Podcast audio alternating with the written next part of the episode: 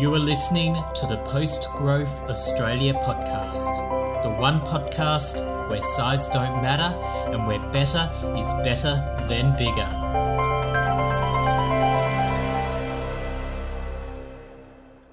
Hello, all and sundry, and welcome to the season three finale of Post Growth Australia podcast. Michael Bayliss is my name, ending infinite growth on a finite planet through conversation, storytelling, and music is my game. Yes, you heard me right. This episode rounds off a stellar season three while yours truly takes a little sabbatical. Just like the exponential growth of GDP, all things must come to an end, and this season of PGAP is no exception.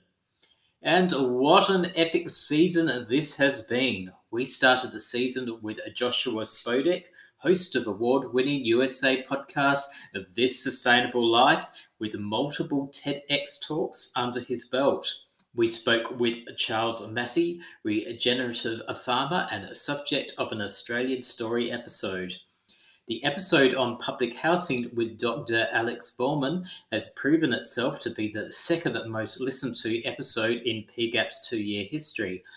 Finally, the Three Women, Two Countries, One Message episode for World Population Day has become one of the most loved and cherished PGAP episodes and helped to ensure that PGAP exceeded 11,000 total listens as of July and is now among the 5% of global podcasts. In the meantime, the world is going to shit in a handbasket, but hey, you can't have everything. Permaculture has been a big theme for season three as well, and I'm really excited that my guest for this episode combines my twin loves of wholesome food and music. Charlie McGee from Formidable Vegetable does both in spades, literally. But before I introduce Charlie, a few musings on the role of the intersection of music and activism. Much has been written on the pivotal role that both music and, for that matter, mind enhancing substances have had on the countercultural movement. It is impossible to imagine the zeitgeist of the late 60s without the tune in drop out of the LSD movement and with Jimi Hendrix playing in the background. I remember when I joined my first band in 2006, we settled on the name Syrian Rue, which was informed by my fascination with psychedelic botanicals at the time. The first song I wrote for this band was End of the World, an unsubtle mission statement to the fact that I was already pinning my limits to growth concerns to a musical landscape. Four years later, my second band, Shock Octopus, released our first single, Safe Room. I wrote the lyrics to it about what happens when the world is so wrecked that even the privileged and entitled can't hide from it. The mission statement has continued since with a benefit single in 2020 called No Easy Way Down about a polar bear waxing existential lyrical as the polar caps melt. I remember back in the noughties, my lyrics were met with a lot of confusion and bemusement. People couldn't understand why I was being so dour or thought that I was being apocalyptic for purely aesthetic reasons. One reviewer even labelled a band I was in as To Fire and Brimstone. Ten years ago, most people hadn't yet caught up with the seriousness of our predicaments, dare I say, despite warnings going back right back to the early 70s. These days, everyone is an amateur expert on the end of the world, and some of the same people that were brushing me off a short while ago are now really starting to panic. But in looking at music more broadly, sometimes I do wonder whether it has incited social change to the extent that people believe it has. Obviously, the 60s achieved some pretty great social liberation milestones, but it certainly did not stop wars, fundamentally change our spiritual relationship with the natural world, or by any means end anthropomorphic infinite growth on a finite planet. Many of the countercultural rock stars of the late 60s either met ultimate ends or their message became watered down over time, whether this was by fame, wealth, or losing sight of the big picture. I would say the last countercultural movement, inseparable from the music, at least in the Anglosphere, would have been the Manchester movement of the late 80s. So much transcending music has been recorded since. I would argue, for example, that post rock takes a listener into other realms. But I suspect the music industry, much like wider society, is too fragmented, weakened, and hollow these days to create a zeitgeist on an enormous scale. I've often wondered to the extent whether activist music, much like the activist storytelling and indeed activist podcasts, really do inspire people to action, or whether they risk turning into another form of passive entertainment, activism by proxy, in other words. So, with these musings in context, I've been incredibly encouraged by the huge support and attention that Formidable Vegetable have received over the years it is so hard to imagine that singing songs on permaculture would work beyond a novelty act, and yet Formidable Vegetable have transcended all of this and then some. The band has played to sell out crowd and to sell out stadiums and sell out festivals, but Formidable Vegetable, true to form, have never themselves sold out they decided to move away from the macrocosm, including their air flight environmental toll of international tours, and now explore the microcosm of local gigs and good causes. I first saw Formidable Vegetable in Melbourne, where they played to the permaculture community in intentional communities and even rental houses. It so happens that the mastermind behind Formidable Vegetable, Charlie McGee, also returned to Western Australia around the same time that I made the move and now lives one town over from me on an intentional community. Last New Year's Eve, I was thrilled to see Formidable Vegetable headlining at a family friendly event on the Albany foreshore. When they played, it was as electrifying as ever, and it melted my heart to see young children get up and boogie to songs about reducing waste, growing vegetables, and stopping rampant climate change. So perhaps there is still game changing power in music after all. For long-time listeners to PGAP, you may have noticed that Formidable Vegetable frequently come up in the soundtrack for our episodes, especially in the permacultural themed ones. It was very kind of Charlie McGee to give me free rein to their catalogue for so long, and even better that he has kindly offered the time to speak to me of the amazing Formidable Vegetable story, as well as various thoughts of the state of the world and the environmental movement. Before we speak to the ever impressive Charlie McGee, I thought I might start off with a Formidable Vegetables new version of No Such Thing as Waste from their release Garbage Guts. Feel free to have a dance or jump around to clear up the cobwebs before the interview proper. See you soon.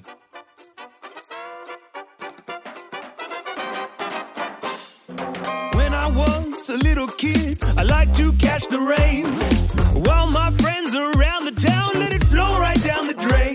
But our tiny house in the trees had one thing that we drank we had saved in our rainwater tank. Cause there's no such thing as waste. Only stuff in the wrong place. No, there's no such thing as waste. When we treasure every trace. Moved to the city, rented a house on my way to buy a bed. Saw one lying on the side of the road, so I took that one instead And I also found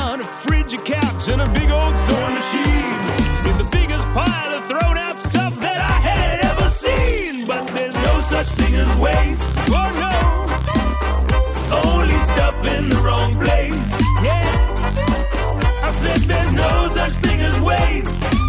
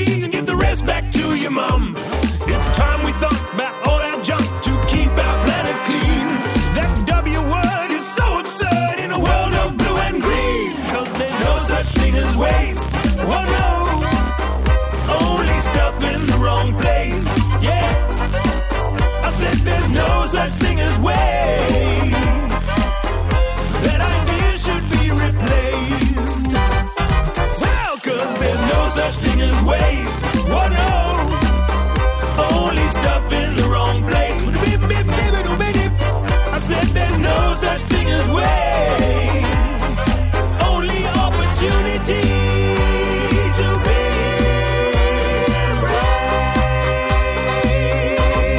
embraced. Welcome to P Gap. Hello, Charlie from Formidable Vegetable. How are you? Pretty good. It's a beautiful sunny winter's day. Well, it's not quite winter yet. Just kind of getting ahead of myself. But yeah, having a great time.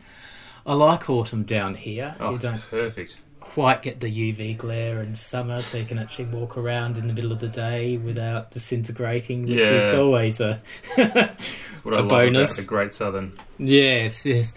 So I've been following your band for the best part of a decade. Firstly, tell us a little bit about yourself, Charlie, your passions, and what drives you. Obviously, music is at least one passion, and gardening another. I don't know where I got that from, but Oh, who who would have thought? I mean, songs about permaculture. Yeah, I don't know where you got that thought.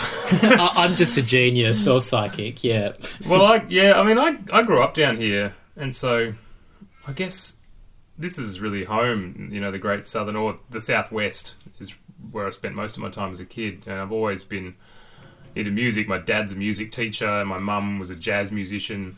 Uh, well, still is. Yeah, and and I grew up on an off-grid sort of permaculture property, I guess you could call it, even though that's not what my dad would have called it at the time. But yeah, we lived off grid, had you know solar power and composting toilets and veggie gardens and chickens and no TV, which was a big big deal in the nineties.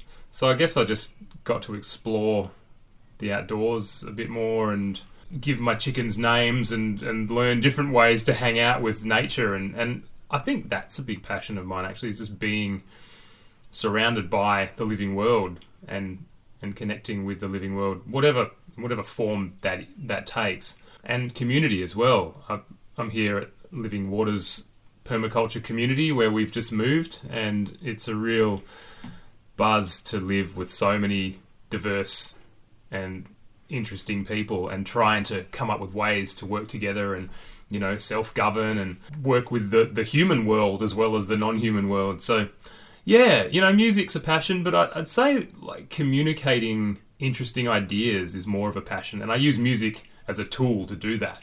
Not your traditional musician journey, but I guess it's one that I've just carved out over the years. And we're definitely recording here at Living Waters, so there's going to be odd bird call throughout the interview. I Yeah. will not be editing that out. You I, Crow, Crow just flew past. I first came across you in a slightly less living part of the world, well, Melbourne, which is a, a buzzing with human activity. Vibrant city, yeah. yes, vibrant cultural city, not much in the way of other species. Uh, I first came across Formidable Vegetable Sound System as it was back then, uh, seven years ago, uh, when I was organising a benefit gig with Doing It Ourselves, um, which I was a um, organiser for, and we needed a headline band. Um, and everyone said, "Oh, you got to get Formidable Vegetable Sound System," and that's when I first heard, and just like, "Oh, Fremantle, WA base. I'm from there." Um, I think you were all touring at the time, and so my band had to be headline instead, Shock Octopus, and I joked, "Hey, it's who you know," and I know myself. So, but yeah, I've seen you since at a Melbourne House Party at the Yard and in Diamond Creek, and most recently on a large stage in Albany. So across all the uh, gamut, tell us a little bit about how F- Formidable Vegetables started, and uh, any reflections on your journey over the years. Yeah, well, we were touring for about seven years, so it, wasn't uncommon for us to be on tour. In fact, it was pretty much my my sole state of being for a while. It started started getting a little bit kind of disorienting. It's like, which hemisphere am I in? Which which city am I in? Where am I?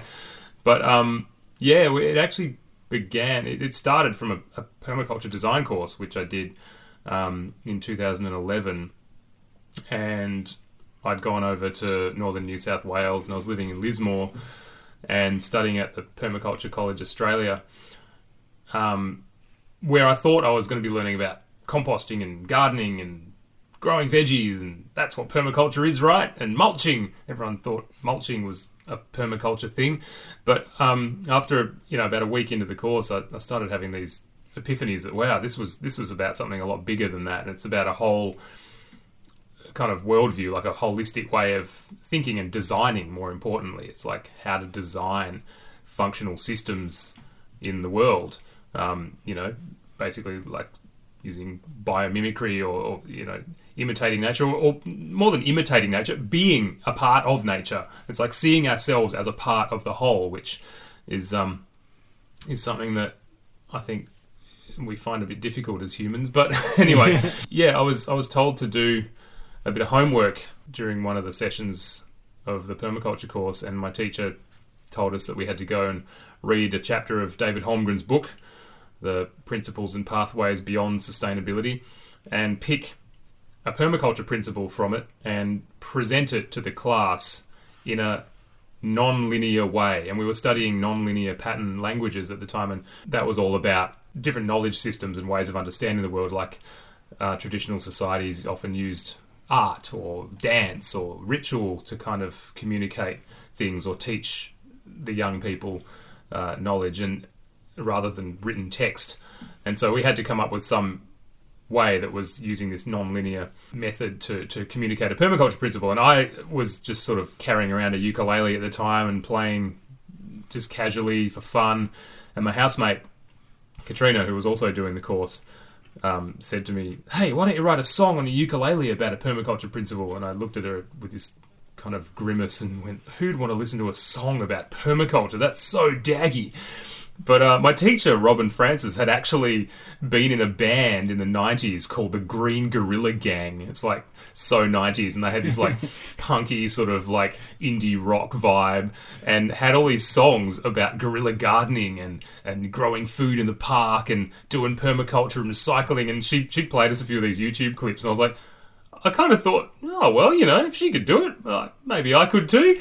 And so I, you know, took Katrina up on a on an offer of uh, well, more of a threat actually. She was cooking dinner at the time for the, the housemates, and she said, You're not getting your dinner until you've written a verse and a chorus of a song about permaculture. So I was like, oh, All right, well, that's a motivation. And I busted out a quick few lines on um, on my ukulele and, and, wrote down some stuff about recycling and, and running a truck on veggie oil, which I'd just done.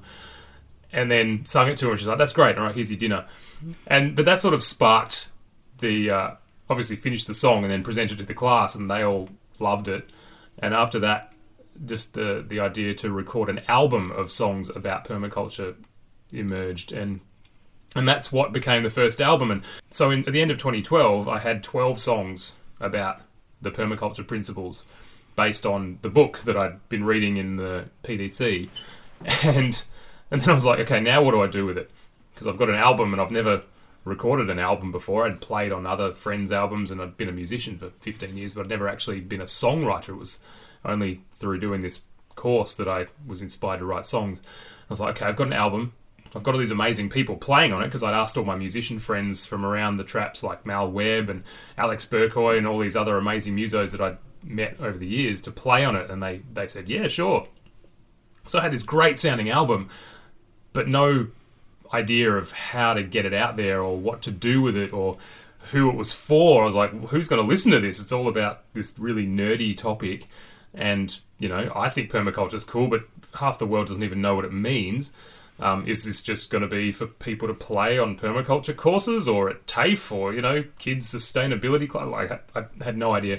Then this really strange thing happened where I was I was in a band at the time called Ensemble Formidable, or Ensemble Formidable, as we like to say, you know, to sound more culturally uh, upper class. There was a lot of um, French sounding names back around, I yeah, think, 2010. Yeah. I remember Institut Polaire being one. Yeah, it was well, pretty trendy. And, yeah, I was in a band called Double Entendre before that. yeah. Like, we're French, therefore we are good. Yeah. but no, we actually had a French guy in the band, so that was, you know, semi legit. and we are kind of like manouche jazz with an electronic beat. So it was like electro swing, which was also kind of becoming a thing around that. I wouldn't say it became popular, but it was sort of popular among circus carnies and ragamuffins like me. And so we had this epic 11 piece band that played stompin' electro swing, and we started to get a bit of a name on the festival circuit, and we played at Fairbridge uh, in, here in WA, and then a few other festivals around. And then we got invited to play at the 2012 Solar Eclipse Festival, which was a big deal. It was a massive international dance music festival and mostly electronic, but they had some bands and they wanted to get an electro swing band to play. And so they heard about us and um, and said, "Oh, hey, we'd like you to open the main stage on the opening night. Can you come over?" And we said, "Yeah, that'd be great." But there were eleven of us, so it was a bit of a logistical nightmare trying to organise everyone to you know take time off work and fly over to Cairns in Queensland.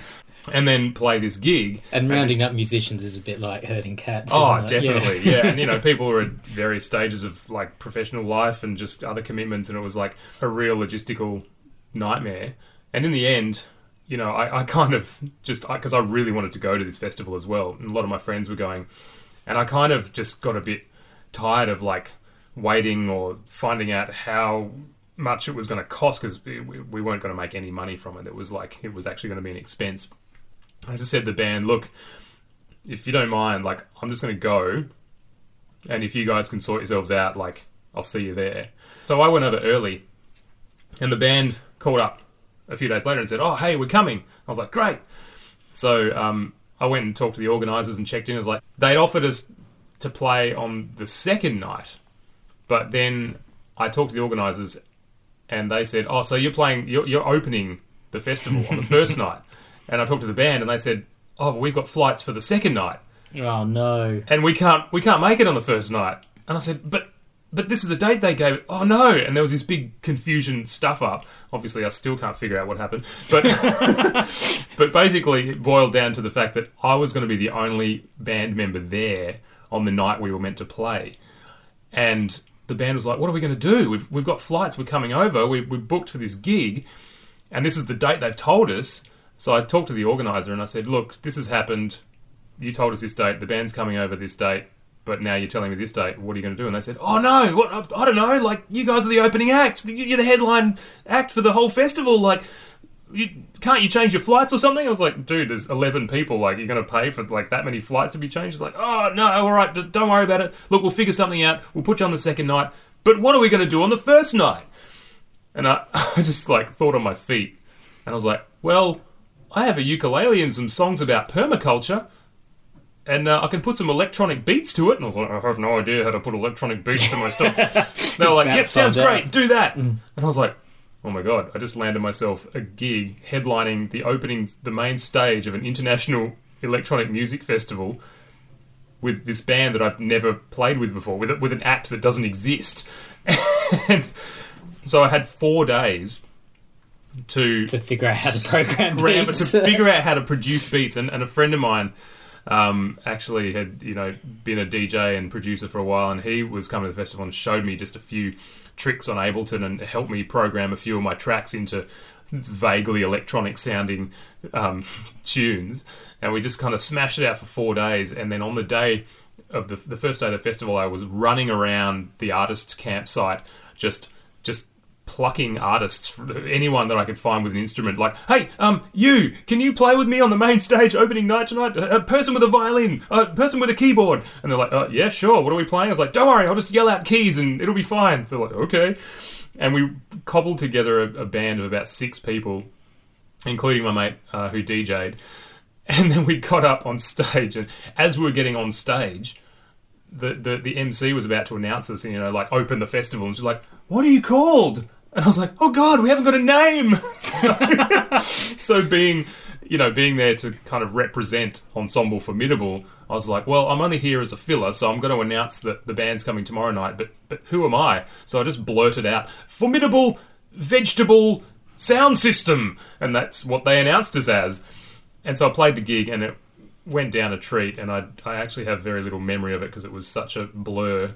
But mm. afterwards, the crowd was just raving about it, and, and I got off stage and I instantly got invited to a handful of international music festivals around the world, including Glastonbury and Shambhala and Boom and Blazing, uh, not you know, Burning Man, stuff like that.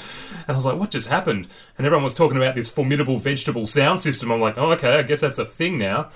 So that Was just- it all in hush, reverent whispers? Like, was like, did you see that formidable vegetable sound system? I'm like, ah, that's the name that I came up with on the spot. But then it just sort of catapulted us on this journey for seven years, touring around the world, and it just kind of snowballed, and, and I didn't get off until 2019, basically. But it was pretty unexpected going from a bunch of songs about a nerdy topic uh, based around permaculture to playing at international dance music festivals. I'm still not quite sure what happened. No, I mean it's amazing, like how many um, musicians and bands will strive for this kind of thing, and to accidentally stumble into it. It's um, I did have this weird feeling when I put down the phone after saying, I'll just get up and play the opening night. I was like, wow, things are about to get interesting. yeah, yeah. so certainly they have been interesting. Um, before we go on, oh god, please indulge me. When you um, talked about your teacher being in a '90s version of Formidable Vegetable, I was just trying to imagine what the chorus would sound like. It's on YouTube. It's, it's look up the Green Gorilla Gang, Yeah, and I think it's called. I think this is called Green Gorilla Gang, actually. But yeah, Robin Francis, Green Gorilla Gang. She's an absolute legend. does it sound anything like? with some worm juice, that's less dangerous. There's a We're not facing with some phosphorus. There's a bit, there's a bit of that in there, yeah, Yeah. I'm sure. it's like plant chocos in the park and eat my red hot chilies. Uh, yeah, yeah, awesome. yeah. It's often joke like a great artist can sing the phone book, and um, and uh, people will love it.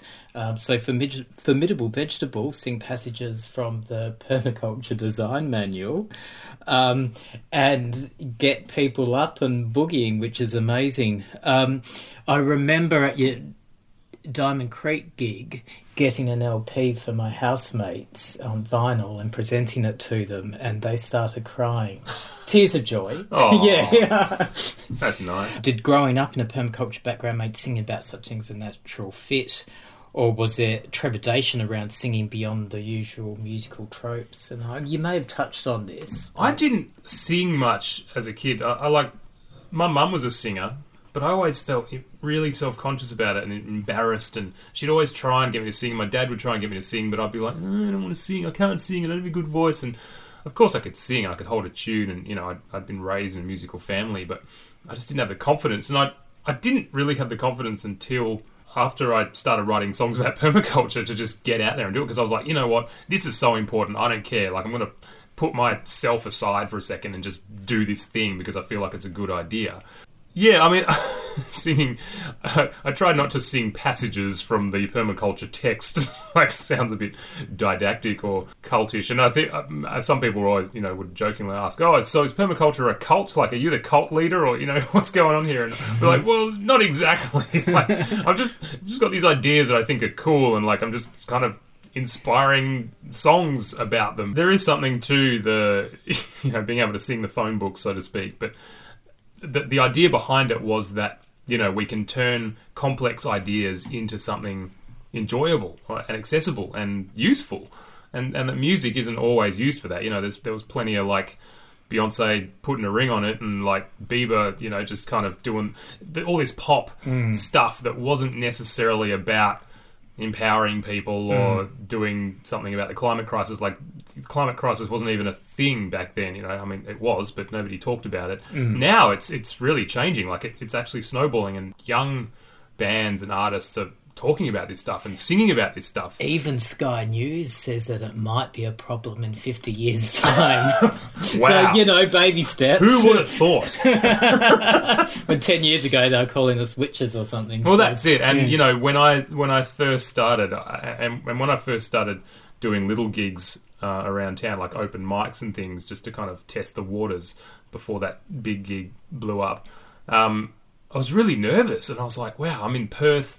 I'm in a mining town ultimately, and I'm going, I'm playing songs about sustainability, and there's people who literally work for, you know, the opposite of sustainability. And what are they going to think? Am I going to get my head clubbed in or something? And, you know, but it actually, I, I found that it, it actually went down really well because music was the tool, kind of like spoonful of sugar, you know, makes the medicine go down. It was that that tool of of using songs to communicate something a bit serious or a bit, you know, complex was just such a great way to do it. And so I, I did get a little taste of that before jumping on the main stage, just solo playing mm. ukulele at, at open mics, and I tested the waters a bit. But it was, yeah, it was an interesting experiment, and that's something that I've been really interested in ever since. Is trying to communicate complex ideas in a, in a fun and accessible way.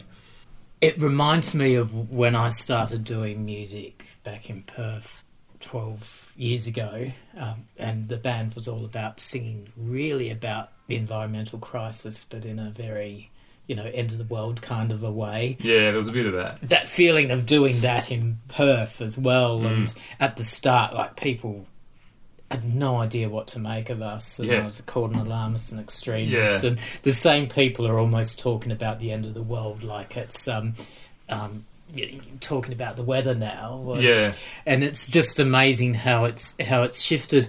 Got two questions about music as a medium for the message, um, and the first is there's one way to communicate things, which is arguing with people over social media, which seems to be like a That's dopa- constructive. a dopamine rush. But, but do, do you feel perhaps that music is a way of packaging the message so it's more digestible for people to hear things that they may otherwise argue with people over or Totally, and and yeah, I, I was always really careful as well to present it in a way that was really positive. Like in the beginning, I was I was like, right, okay, I can't be this, you know, it's the end of the world guy.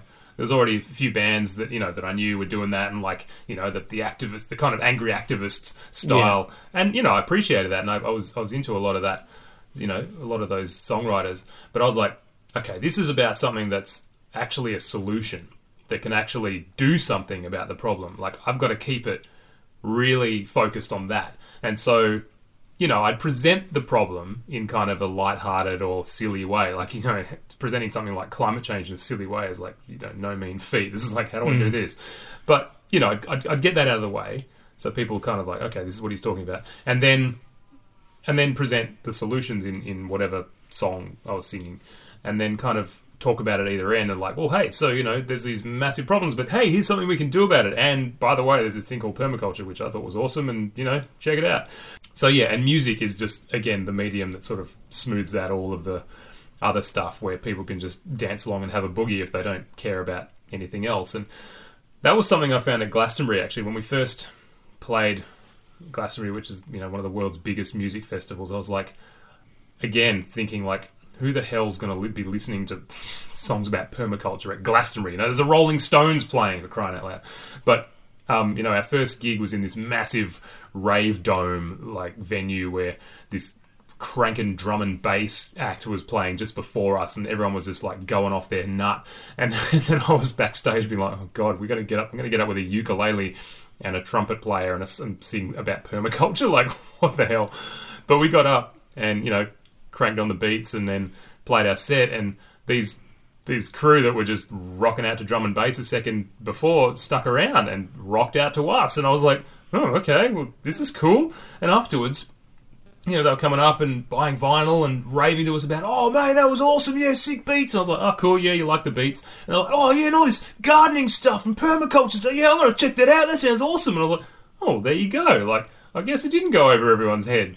I was, I was, my fear was that it would just be, oh yeah, this is a cool beat. I'll dance to it and then go off and forget about it. Mm. But it did seem to have an effect, and and over the years after that, you know, I, I kept getting feedback from people who'd been to gigs or or fest seen us at festivals, and they were showing us photos of their garden plots in community gardens, or like telling us about this cool project they started because they did a permaculture course or whatever. And I was like, wow, this is really cool. Like this is this was the point, and just seeing it sort of play out slowly, but you know, just every little bit counts was just so fulfilling. And one of the best bits of feedback I got was from a teacher who played our stuff to her students in a school in Arnhem Land.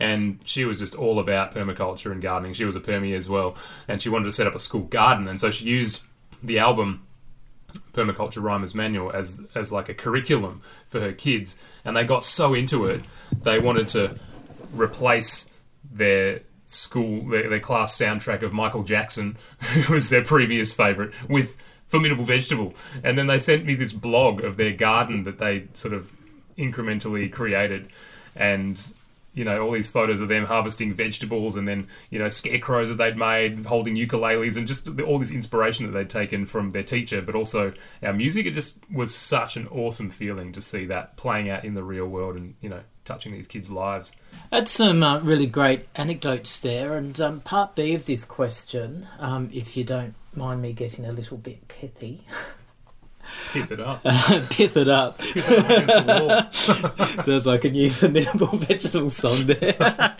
Question is like um, th- measuring to what degree, if you're doing something as an entertainment medium, how do you measure to what extent it's been entertaining and to what extent it's inspiring change? And I suppose I've just been reflecting, you know, on the, some of the um, countercultural music since the 60s zeitgeist. You know, we had our Joni Mitchells and Bob Dylans, and um, obviously they didn't stop um, capitalism gone wild. Maybe yet, yet. still time there is uh, definitely still time. I guess this is always something that I'm measuring too, like what degree, even though, you know, PGAP's starting to do quite well, to what extent it might be passive entertainment in lieu of actual activism for the for the person on the other side. And just when I saw, you know, in Albany, you know, kids and families dancing to it, how do we know, or is it even possible to know? Do do you get a sense that people are coming to the gigs and coming away and wanting to make a difference, or um, or to what extent is we listen to a music, so obviously we're doing permaculture, even though we're not. So I, I think so. I, I think there's always an element of that, whether people come to a gig already knowing what the band's about, or if they've never heard of permaculture before and they're like, "What the hell's this?" Like, I think everyone's going to go away with something, like mm. a seed that's planted, and that's really the intention. It's not to like change the world. I mean, that'd be great, but I, I was very realistic in in myself, you know, my limitations, and you know, I I, I consider myself a, a competent musician, but I'm not a, a, superstar, and I never aspired to be like a world famous rock star or pop star. And, and if anything, it was more as a way to inspire, to, to, to kind of play my part within a larger movement. And permaculture is a global movement within other global movements. And I feel like, you know, if you look around now, there are a lot of movements that are coming together to for the same cause. And so, you know, I'm in it for the long game. So by playing just entertaining music about solving the climate crisis or, you know, the fossil fuel crisis or biodiversity crisis or whatever, I'm kind of just trying to keep the wheels moving of people who are inspired to go out and make change in whatever way they want to make change. And and that's why I've moved more into the space of kids music because kids just get this stuff. I mean, they're living in a world where, well, you know, we know what world they're living in, and they notice this stuff, and they're they're getting activated around this stuff. I mean, more so than ever. Like I never really understood global issues when I was ten years old, but you look at kids now, and they they're really concerned. Like they're genuinely concerned, and they're genuinely activated to want to do something about it. So I've moved more into like playing music for families and kids to try and just give that encouragement of like, hey, you know, we're all in this together. We're all working on on this big, big problem, and this can continue. You know, beyond me, beyond you. We've got to make it. We've got to keep it going.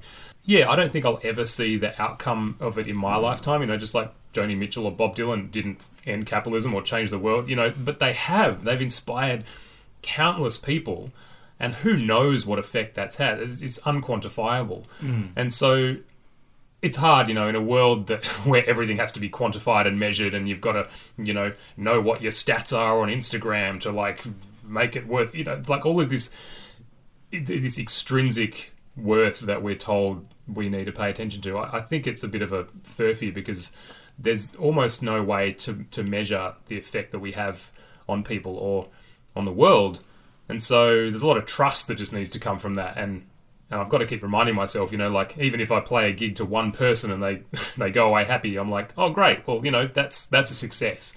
Uh, you know, in the scheme of being a successful musician, that looks like a, a flop or whatever, but but I have to look beyond that to the greater movement, and so every little thing that we can do, you know, I think that is activism. That is making a change. Like whatever energy you have to put into something that you're passionate about that makes life a bit better for someone else or something else is a good thing. That's in a roundabout way. I don't know if that answers the question, but but yeah, I wondered whether to ask that question, but I thought I'd better just because I I know a lot of people do it, experimenting with messages and making it entertaining, and I'm, I mean- I'm sure there's always this thing in the, in the background too. So I think it was a that was a really good answer. Well, I always, I always, you know, thought about the the principle of succession in permaculture. We try to design for succession, so we ultimately try to design ourselves out of a system, which sounds counterintuitive.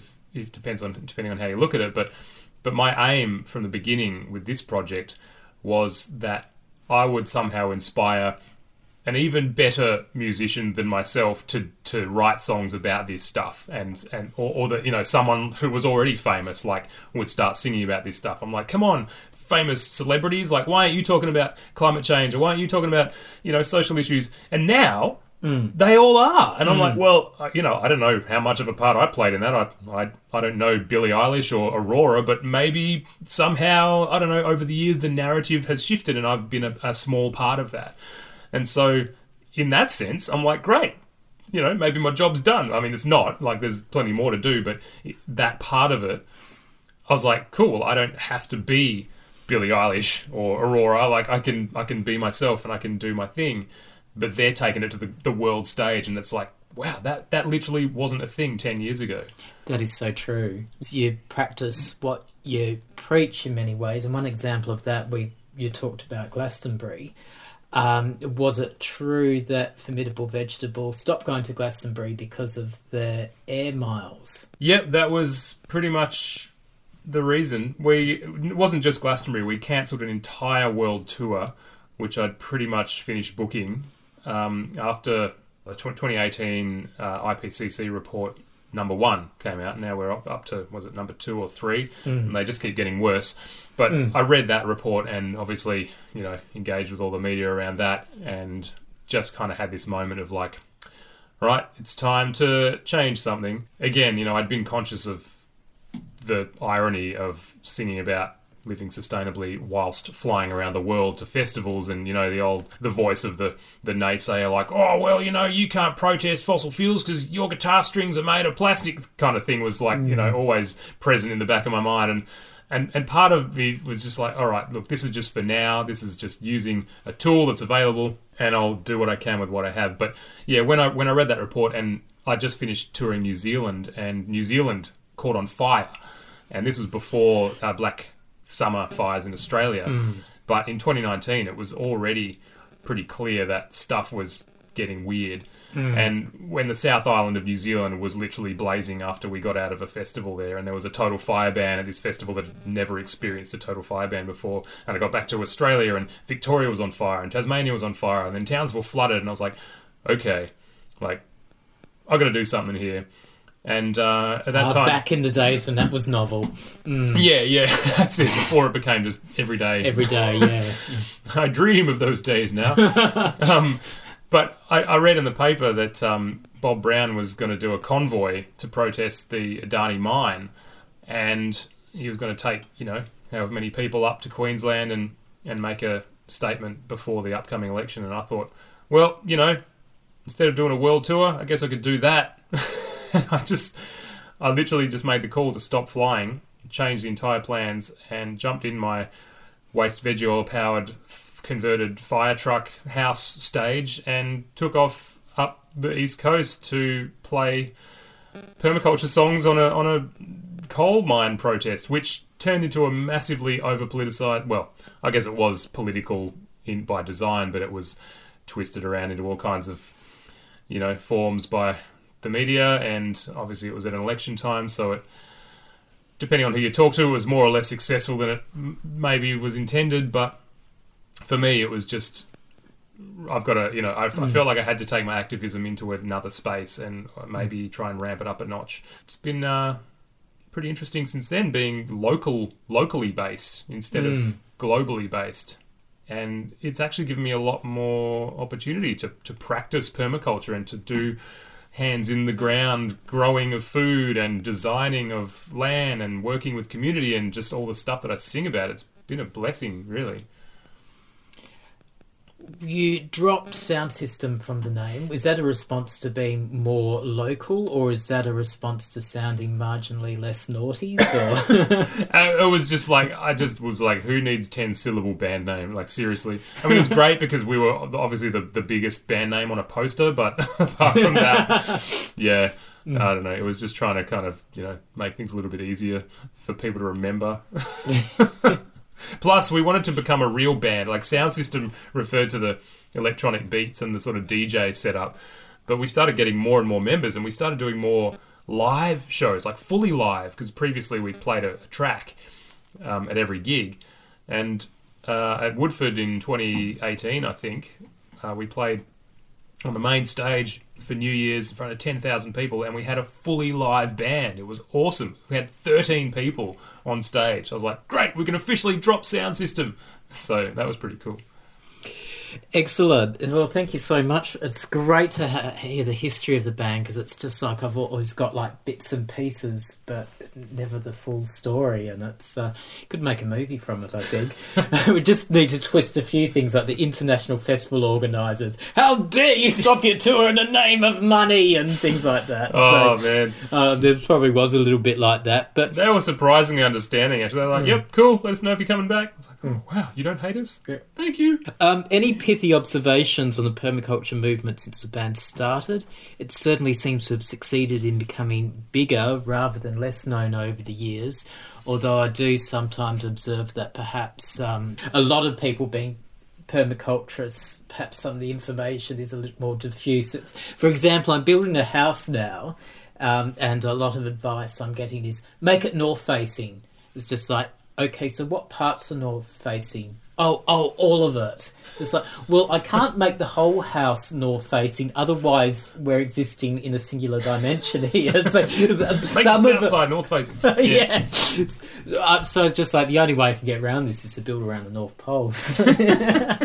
Yeah, well, so I think yeah, I think permaculture has gotten had a had a sort of third wave of energy. I mean, they they reckon it. They reckon the first wave was in the seventies, and the second wave was in the nineties, and maybe there's a, another third wave happening. But yeah, again, you know, the intention, one of the intentions of the band was to help grow the permaculture movement and to help people just know what it was and try out, you know, maybe doing a course or checking out a local group or just growing some food in their backyard, like whatever, facing their house north. but um, yeah, I think it has grown, and and we, my partner and I, lived with David Holmgren in 2020, who's the co-originator of the permaculture movement, and he wrote the book that I originally based my album off, and we were lucky to kind of live on his property and and uh, you know do do the full permaculture life, like milking the goats and preserving the veggies and just living the real deal for eight months during the first COVID lockdown. And um, yeah, he was always pretty glowing about about the band and, and reckoned that he'd say outrageous things like "Formidable Vegetable has reached more people than the permaculture design course has," and I was like, "Dave, that's not actually uh, accurate." But thanks. I, I'm not sure we've reached more people. I mean, maybe we've physically been in front of more people than that, but but the effect of doing a two week course versus just coming to a gig is is pretty, you know, not really that comparable.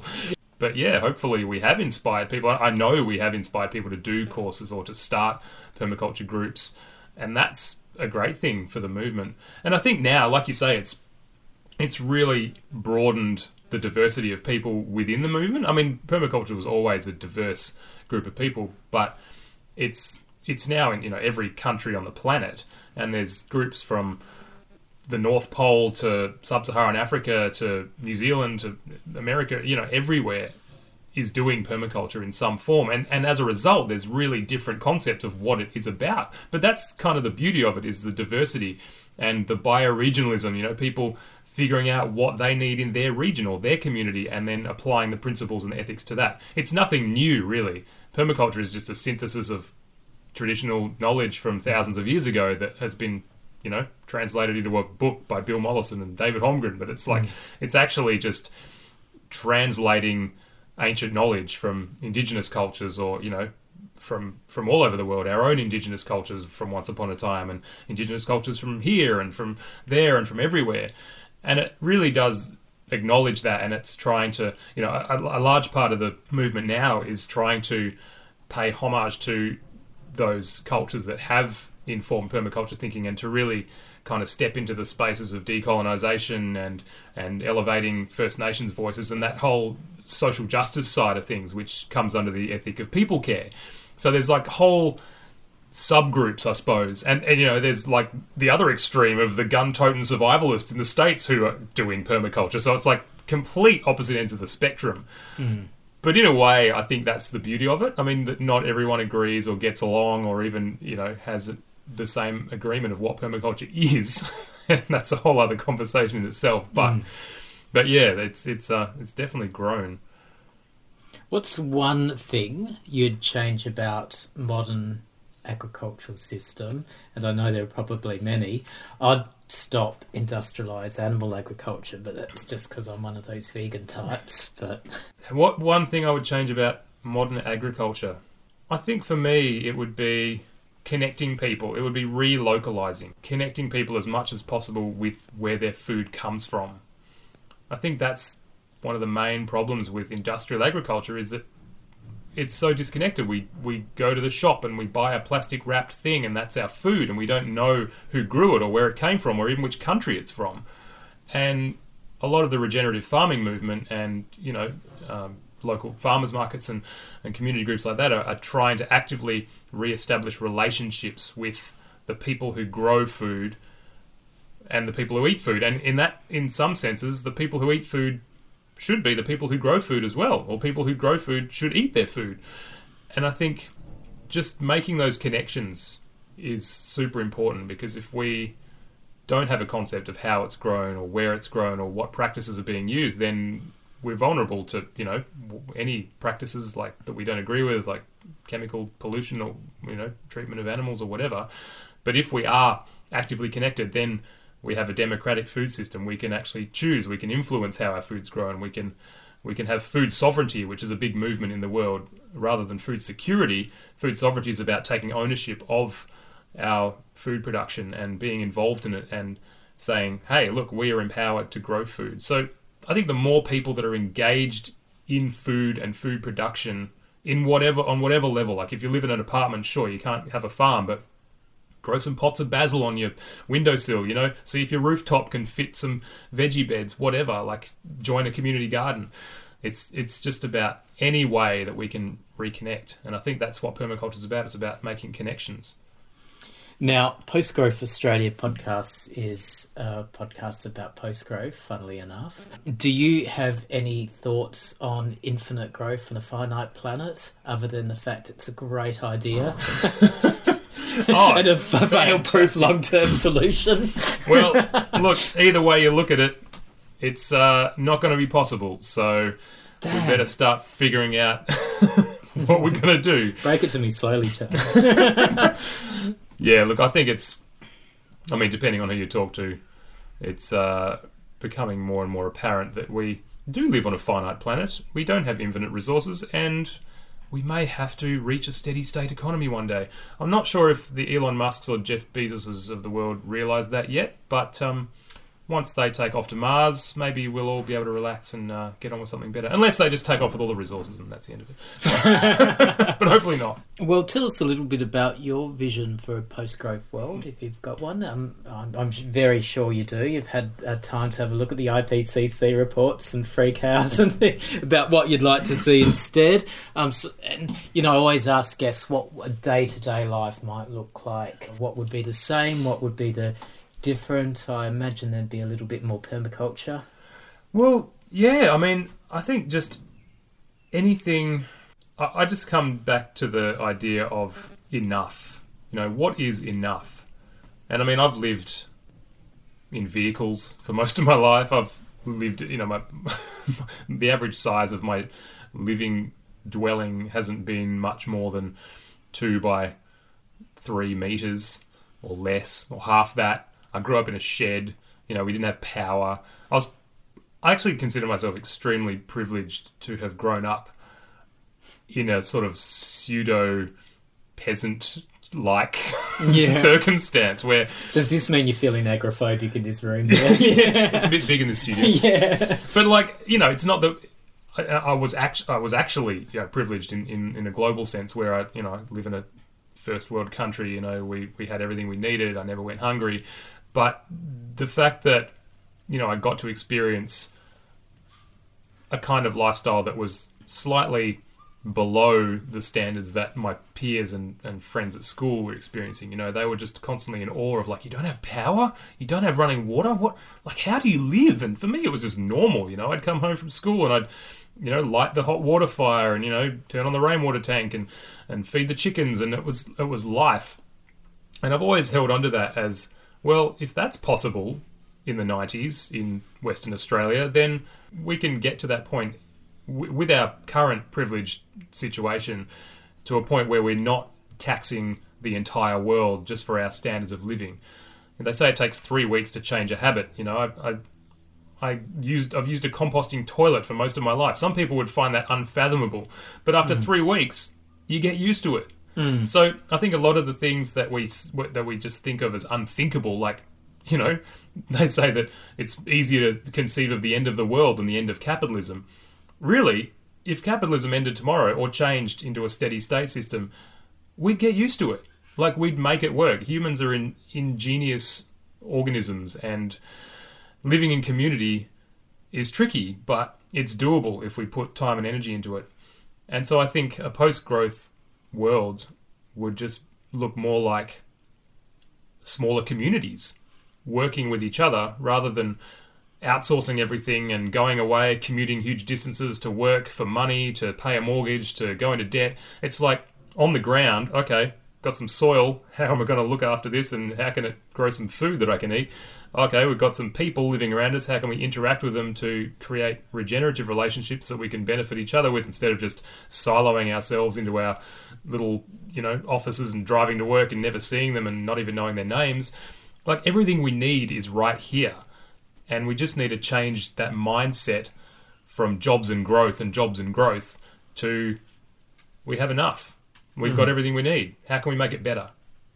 Fantastic vision. Thanks. I'm, I'm right behind Let's hold you. on to that. So, final question. Um, well, firstly, an observation that Formidable Vegetable have been such an excellent musical backdrop to so many of PGAP's episodes. You know, with our interviews with David Holmgren, um, Charles Massy, Megan Patrick, and it's and, and thank you so much for providing that backdrop. It's been one of the aims of the podcast to include music within that message too.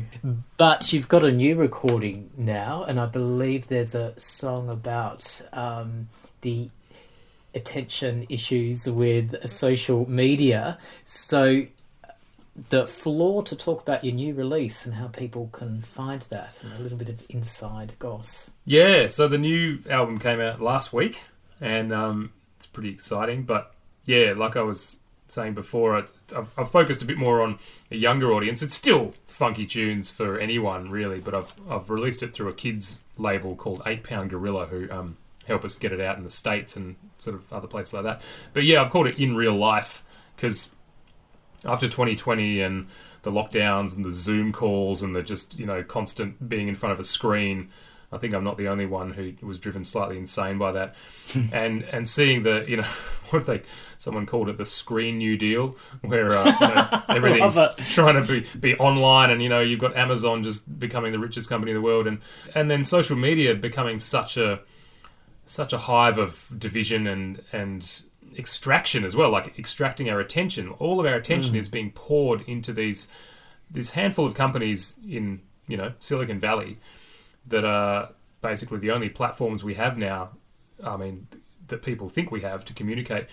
And there's a thing that I've been learning about called the meta crisis, which you know we have the climate crisis, which is pretty big. We have the biodiversity crisis. We have pl- eco- economic crises. We have everything, mm. you know, in crisis mode. A crisis of crises, yeah. But the meta crisis is the crisis of communication.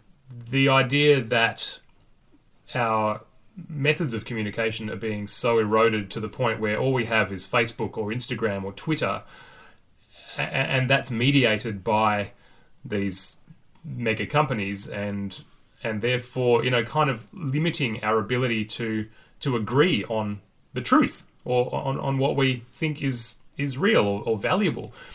And when it when you look at it in the context of of climate change, you know, if you can't actually agree on what the problem is and what needs to be done about it, then how can you solve the problem? So that's why they call it the meta crisis, because if we can't solve that crisis, then all the other crises kind of can't be solved either. But I thought, well, that's an interesting topic. Um, how do I write a song about for kids about that? so I, I started with a tune called "Short Attention Span," just about being on your phone and not being able to process more than thirty seconds of information at a time. And the song is only 50 seconds long, but half of it is about getting back into real life. And that's what the album's called because real life's where it's at. And doing stuff in the real world is so much more fulfilling. And that is the simple solution to the meta crisis is just get back to the real world and talk to each other and grow some food and do permaculture, whatever. So the solutions to the meta crisis are also the meta solutions. And yeah, it's interesting kind of moving into that zone because it's a little bit different. Some people be like, but that's not about permaculture, but I kind of see that it is. So yeah, that's pretty pretty exciting one. I've released it now and it's out on all of the all of the streaming platforms. Ironically, you can find it on Facebook, but in real life, Oh, thank you so much for that. Uh, perhaps the next album should be a grindcore album because they're only 15 seconds long, aren't yeah, they? totally. Okay, next. That's the end. Yeah. That'd be that'd be pretty fitting. uh, it's been an absolute pleasure, um, Charlie. And um, what's the new album called? In real life, In Real Life. Check it out now. Uh, check out in real life now. yeah, probably online. yeah. Highly recommend it. And if you want me, I'll be in real life. Good place to be. Thank you so much. Thanks. Lee. Short, swipe, short, scroll, short, like, short, low, short, snap, short, scroll, short, short, grrr, short, attention, short, attention, short, attention.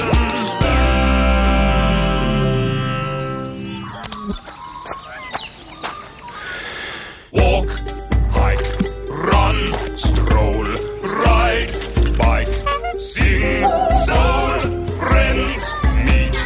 lunch, eat, hide, seek, bare feet.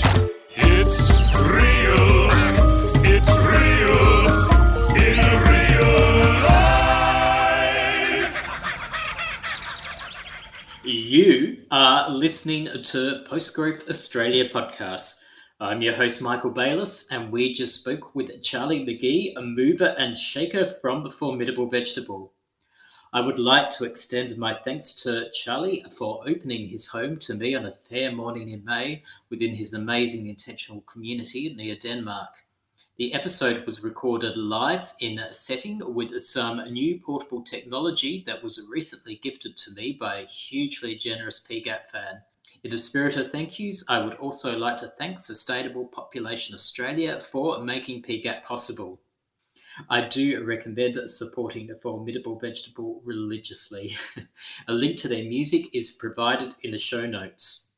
More broadly, I do recommend supporting local music. I have sometimes maintained that a society is only ever as good as its music scene and how it treats its artists. So, by those standards, Western society well and truly collapsed around 20 years ago. But there is still much that you and I can do to support artists. One is to reverse the insidious trend of treating music like a free commodity while not affording a gift economy in return to artists who must spend outrageous amounts of money on equipment, software, production, mastering, artwork, rehearsal space, promotion, and hilarious uh, pay to play culture. Seriously. An easy way is to pay for music on Bandcamp rather than to pay a subscription fee for Spotify. Another way is to go out to see original live music from people you've never heard before, as opposed to spending your money on nostalgia concerts. In most cases, it is worth the uncertainty factor. But on this high horse, I will bid you an adieu as season three wraps to a close.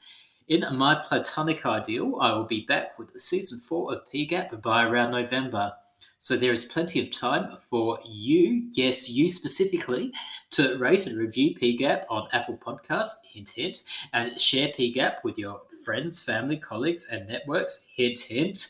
There is plenty of time for you to contact us to give your feedback and guest recommendations. And don't be shy. Until season four, folks.